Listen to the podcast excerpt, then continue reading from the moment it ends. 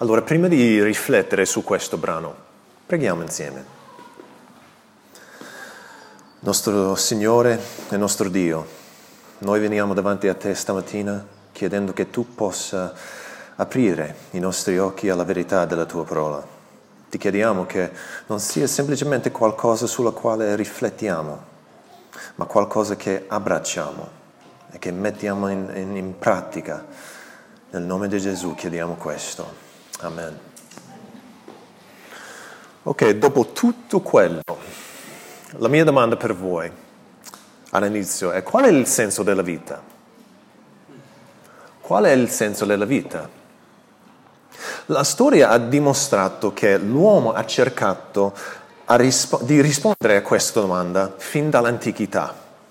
Nell'antica Grecia furono Platone, Aristotele ed Epicuro. Nell'impero romano uh, furono Cicerone e Seneca a porsi questa domanda. Mentre i filosofi oggi, come Aldo Capitani o Massimo Cacciari, sono stati più propensi a respingere o ad evitare uh, di porsi questa domanda, perché ancora non hanno trovato una risposta. Ma prima che qualcuno di questi, questi filosofi si ponesse questa domanda o uh, oppure la evitasse, la Bibbia parla, parla di qualcuno che ha cercato di comprendere il senso della vita. La settimana scorsa il narratore di questo libro ci ha presentato l'Ecclesiaste e la sua risposta molto scettica e cinica. Come promemoria abbiamo visto che nel capitolo 1, versetto 2, troviamo il motto o il tema che Ecclesiaste dà all'intero libro. Nel uh, vanità delle vanità, dice l'Ecclesiaste, vanità delle vanità, tutto è vanità. Seguito dalla domanda che l'Ecclesiaste si pone al versetto 3.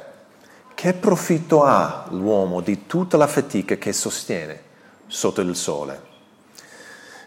In altre parole, se non c'è più nulla se non c'è profitto alla fine del giorno, qual è il senso della vita in primo luogo? Potete vedere lo scetticismo senza speranza con cui lui vede il mondo. In effetti questo libro è l'unico della Bibbia, nella Bibbia, scritto dal punto di vista dello scettico. Ma l'Ecclesiaste non è, non è solo uno scettico, è anche un insegnante. Ecco cosa significa il suo nome. E questa settimana, come vediamo al versetto 12, sentiremo direttamente dall'insegnante stesso. Non si limiterà a porsi la domanda e a darci una risposta rapida, è un insegnante molto in gamba. E come ogni buon insegnante, lui ha studiato e si è applicato per imparare in che modo possa, a sua volta, insegnarci Ciò che distingue l'insegnante dagli altri filosofi però è l'ampiezza del suo approccio. L'approccio che l'insegnante adotta nella sua ricerca è quello di proporre quattro prove come dimostrazioni. Queste dimostrazioni, queste, queste prove saranno i nostri quattro punti stamattina. Prima prova, primo punto. Si può trovare il senso della vita attraverso la saggezza versetti 12 a 18. Possiamo vedere che l'insegnante è frustrato dalla futilità che ha sperimentato a causa di ciò che dice all'inizio del versetto 13. Leggiamo insieme. E ho applicato il cuore a cercare e a investigare con saggezza tutto ciò che si fa sotto il cielo. Quando dice che lui ha applicato il cuore, vuol dire che questa ricerca non è stata un semplice passatempo. Quando la Bibbia parla di cuore, bisogna prestare attenzione. Si riferisce a tutto ciò che riguarda una persona, tutto. E quando leggiamo che lui ha applicato il cuore, significa che tutto il suo essere è impegnato in questa ricerca. Egli vuole, vuole che noi sappiamo quanto è serio nel cercare di rispondere a questa domanda. E così l'insegnante, in quanto il re di Israele a Gerusalemme ha deciso di utilizzare tutto ciò che possiede, la sua ricchezza, la sua posizione sociale come re, il suo intelletto e tutto il suo essere per trovare una risposta a questa domanda. E vedrete che l'insegnante ha un modello per presentare il suo caso. Prima ci parla di quello che sta esaminando, poi ci dà subito le sue conclusioni, prima ancora di spiegarci il, mo- in, il modo in cui ci arriva- ci è arrivato. Quindi, cosa ha scoperto l'insegnante? La prima parte della risposta arriva alla fine del versetto 13. Lui dice, occupazione penosa che Dio ha data ai figli degli uomini, perché vi si affatichino. È un'occupazione penosa perché ha capito che è frustrante vivere senza conoscere il senso ultimo della vita. Gli esseri umani non possono fare a meno di cercare la risposta al senso ultimo della vita. Anche le persone che negano totalmente l'esistenza di Dio cercano il significato della propria esistenza. Vi faccio due esempi.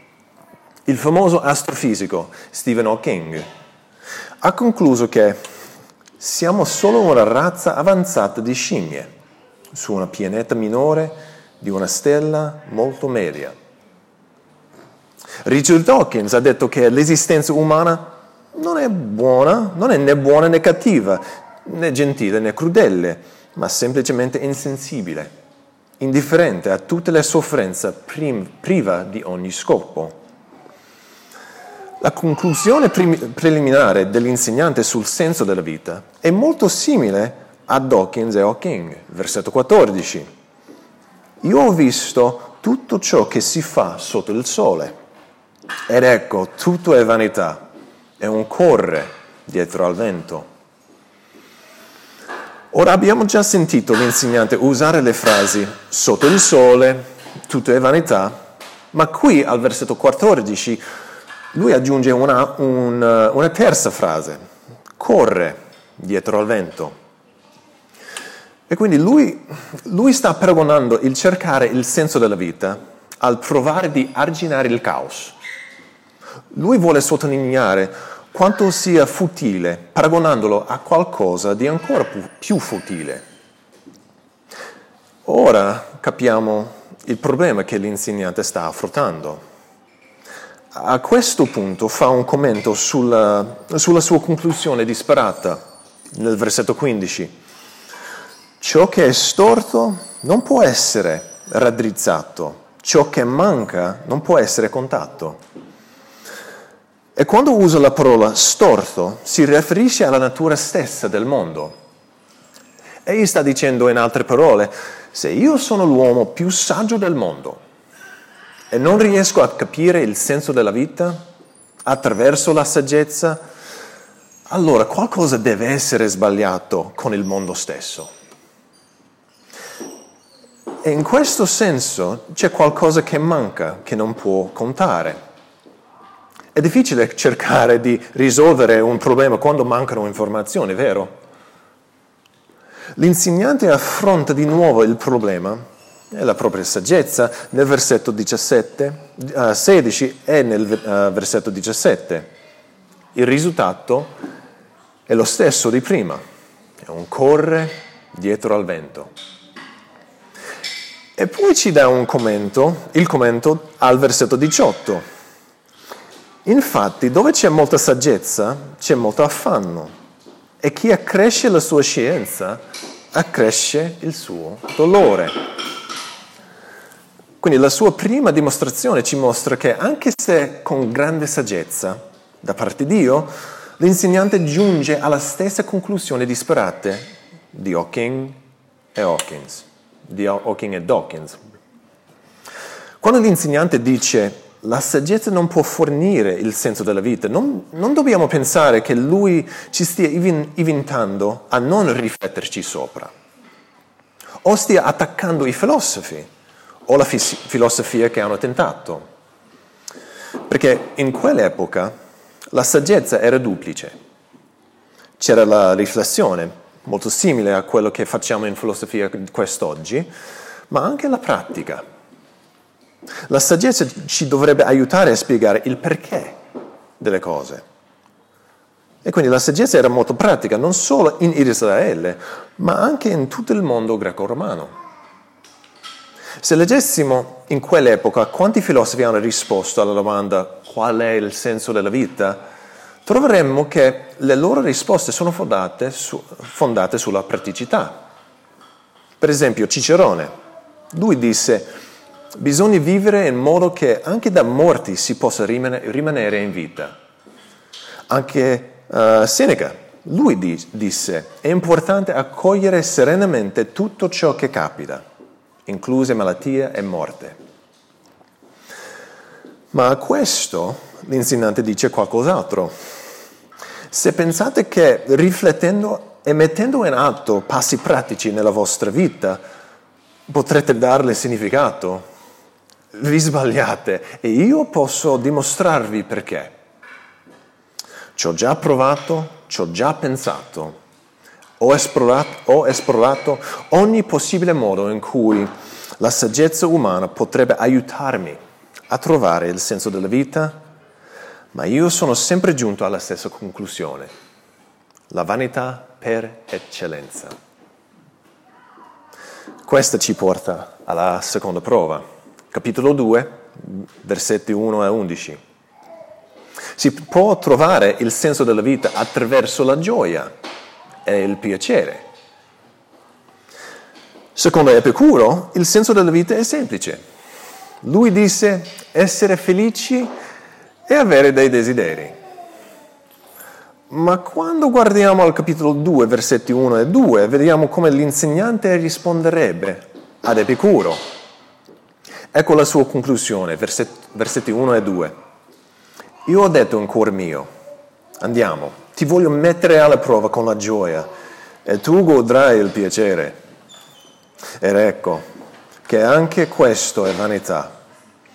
Io ho detto del riso è una follia e della gioia a che giova. In altre parole, lui sta dicendo ridere eccessivamente è fuori luogo, è sinonimo di stupidità. Ancora, ancora, una volta l'insegnante è bravo e qui ci dice come è arrivato a questa conclusione. Guardate i versetti da 3 a 8. Tutto questo, tutto questo descrive le varie attività che l'insegnante faceva per trovare piacere. Ma vale la pena notare che egli non saltò a capofitto in questa prova senza prima essere saggio e attento. Egli dice al versetto 3, pur lasciando che il mio cuore mi guidasse saggiamente. E quindi ci dà questo elenco. Il primo dei piaceri è il vino, nel versetto 3. Poi, dal versetto 4 al 6, parla di creare grandi opere, come case, vignetti, giardini e parchi, oltre ad accumulare grandi quantità di ricchezze e beni nel versetto 7 e all'inizio del versetto 8. Gli ultimi due piaceri che persegue sono la musica e il sesso. Proprio come prima per la saggezza, notate bene che non sta dicendo che tutto questo è male. In realtà si potrebbe, si potrebbe dire che molto di quello che faceva sarebbe considerato normale per un re.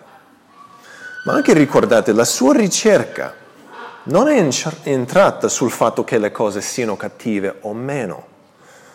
Sta cercando di insegnarci se possiamo trovare il senso della vita in queste cose.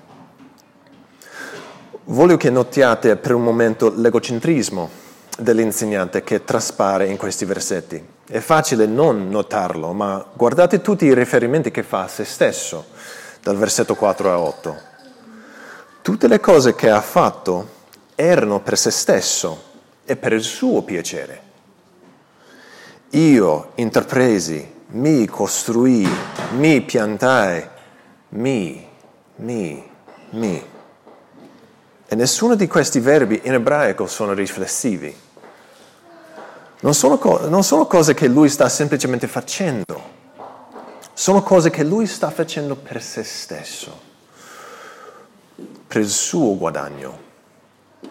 E prima di pensare che potrebbe aver dimenticato, qualche piacere, ci dice che ha avuto, fatto e provato tutto, ma proprio tutto, versetto 10, di tutto quello che i miei occhi desideravano, io nulla rifutai loro, non privai il cuore di nessuna gioia, poiché il mio cuore si rallegrava di ogni mia fatica. Ed è la ricompensa che mi è toccata di ogni mia fatica. Immagina se potessi dire quello che sta dicendo. Potresti comprare qualsiasi cosa volessi. Uno yacht per uh, Ferragosto? Ma sì, perché non una flottina addirittura? O una Ferrari per un weekendino? Anche due. Vestiti di Armani o Gucci?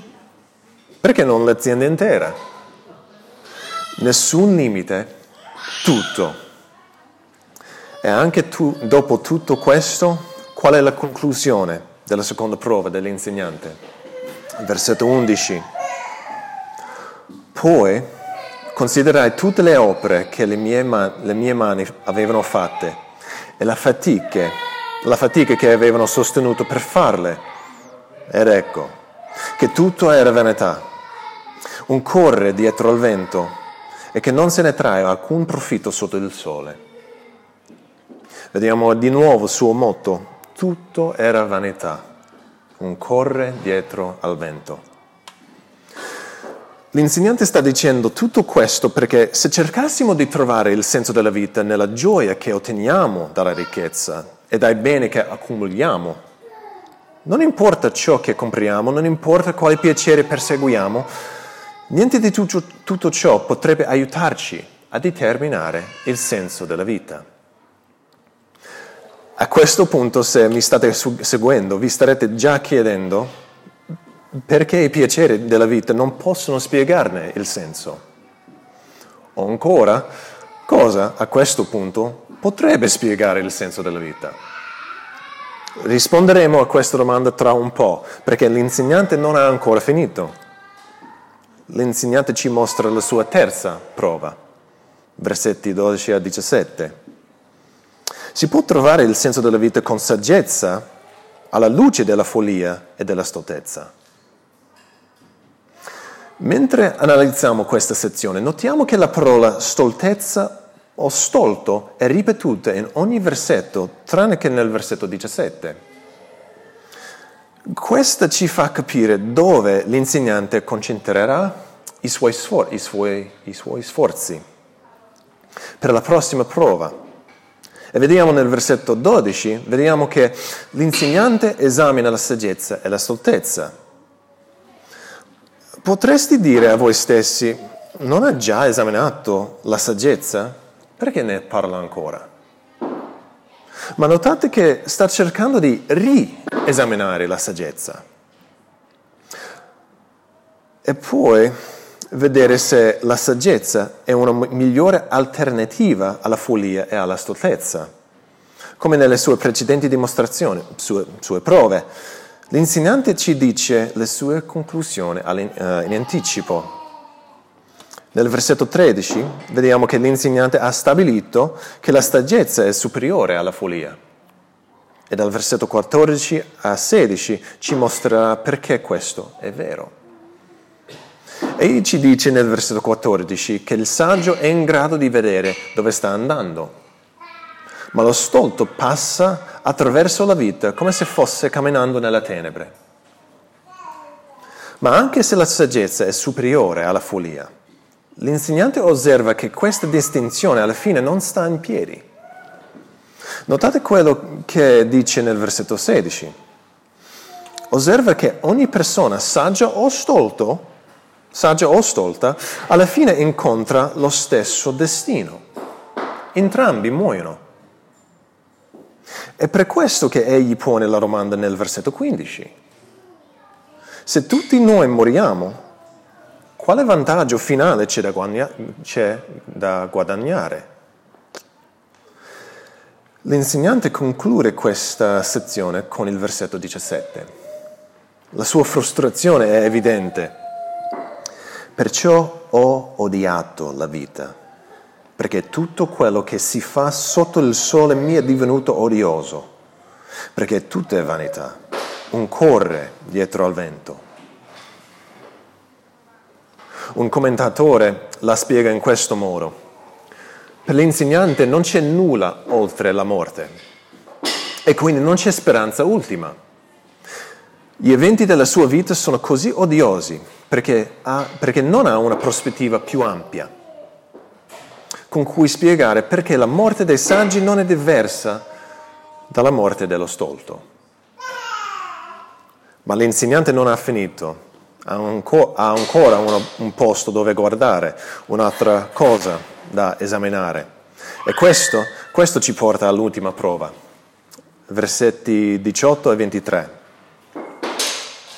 Si può trovare il senso della vita attraverso il benessere che deriva dal lavoro.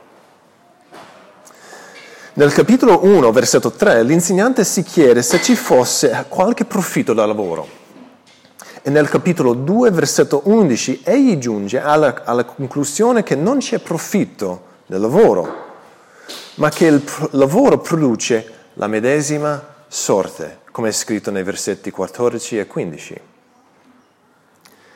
Mentre il lavoro non può fornire il senso della vita, forse però è possibile che il godimento che viene dal lavoro e le cose che si ottengono dal lavoro possono fornirlo. La risposta dell'insegnante a questa domanda arriva rapidamente e senza mezzi termini.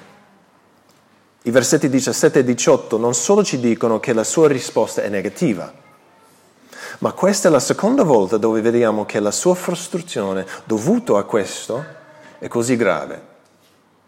Prima ha detto nel versetto 17, ho odiato la vita perché tutto quello che si fa sotto il sole mi è divenuto odioso. Ora, nel versetto 18, aggiunge, e di cui devo lasciare il godimento a colui che verrà dopo di me.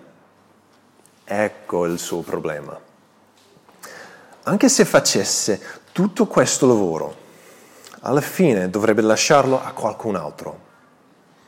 E non importa quanto saggio e attento l'insegnante sia stato. Non sa neanche se la persona che verrà dopo sarà saggia o stupida. Anche oggi questo problema esiste ancora. Pensa alla bancarola della Parmalat e tutte le paure menzionate dall'insegnante dal versetto 21 a 23 si sono effettivamente avverate per il re Salomone. Suo figlio e successore, Roboamo, era uno stolto e portò il suo regno al crollo nell'arco di una generazione. Beh, dopo che l'insegnante ha finito di parlare delle sue prove, è pronto per finire la, la lezione. Quindi, che cosa vuole insegnarci l'insegnante? Versetti 24 a, 23, a 26. Si potrebbe dire che l'insegnante e Dio non siano amici stretti. Ricordate, l'insegnante è scettico perché mentre da una parte ammette che il lavoro e i frutti del lavoro siano cose buone, dall'altra parte questo mondo non funziona come vorrebbe. E questo lo frustra fino al midollo. Anche se dice nel versetto 24 che queste cose sono dalla mano di Dio, nel versetto 25 egli fornisce questa osservazione positiva e negativa su Dio. Nella prima frase egli afferma chiaramente che Dio provvede per l'umanità ma crede che oltre a fornire la portata principale, Dio fornisce anche, anche un contorno di problemi e preoccupazioni. Secondo l'insegnante, la fortuna è dis- distribuita in modo ingiusto e nessuno è immune a sventure e episodi sfortunati. Come diciamo, oggi a me, domani a te. Nel versetto 26 l'insegnante ti, ci dice uh, ciò che alla fine ha, conclude, ha concluso.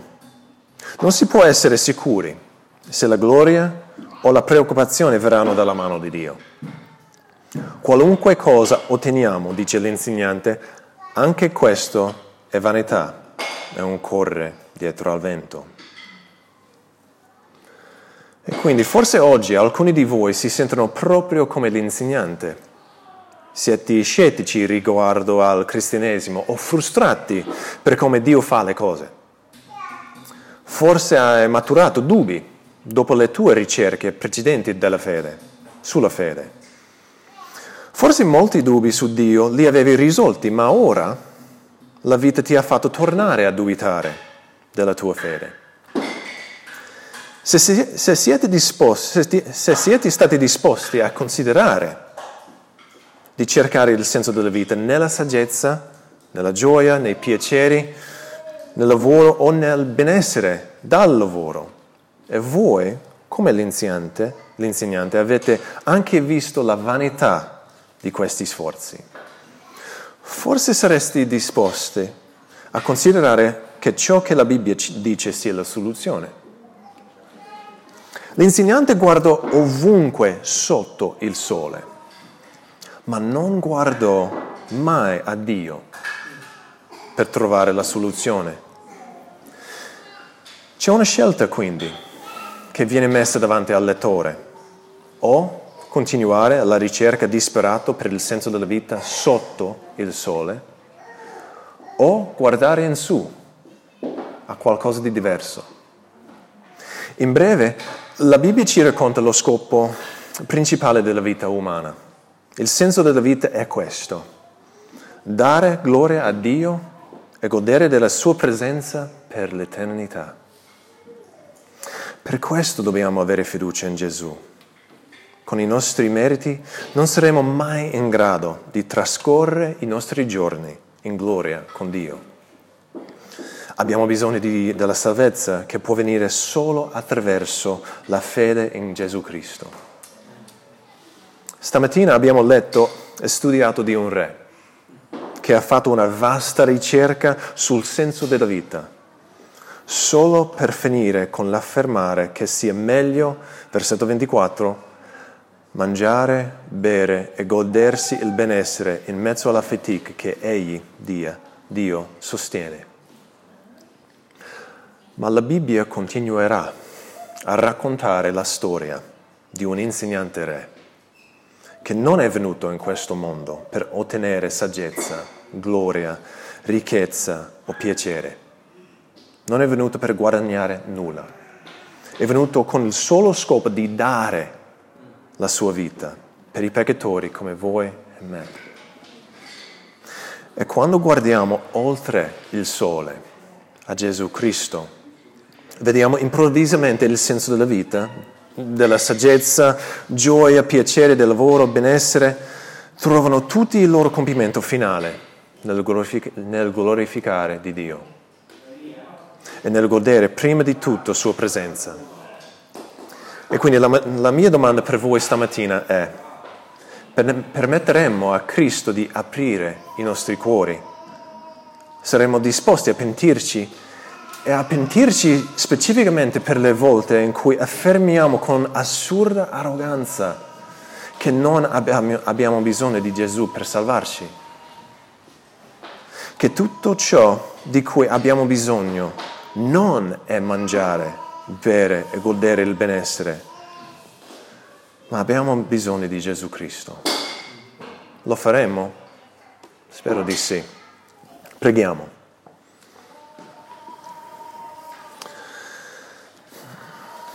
Padre Celeste, preghiamo che tu possa aiutarci a vivere non per eh, guadagno, ma per grazia. Aiutaci a vedere il nostro bisogno di Cristo, che a differenza dell'insegnante non è entrato in questo mondo per cercare ciò che poteva guadagnare, ma per dare la sua vita con grazia, affinché i peccatori potessero credere in Lui e fossero, una volta per sempre, resi giusti ai tuoi occhi. Chiediamo che possiamo vedere la verità di Cristo e la vanità di una vita vissuta lontano da te. Tutto questo ti imploriamo e ti chiediamo, caro Padre, nel nome di Gesù Cristo. Amen.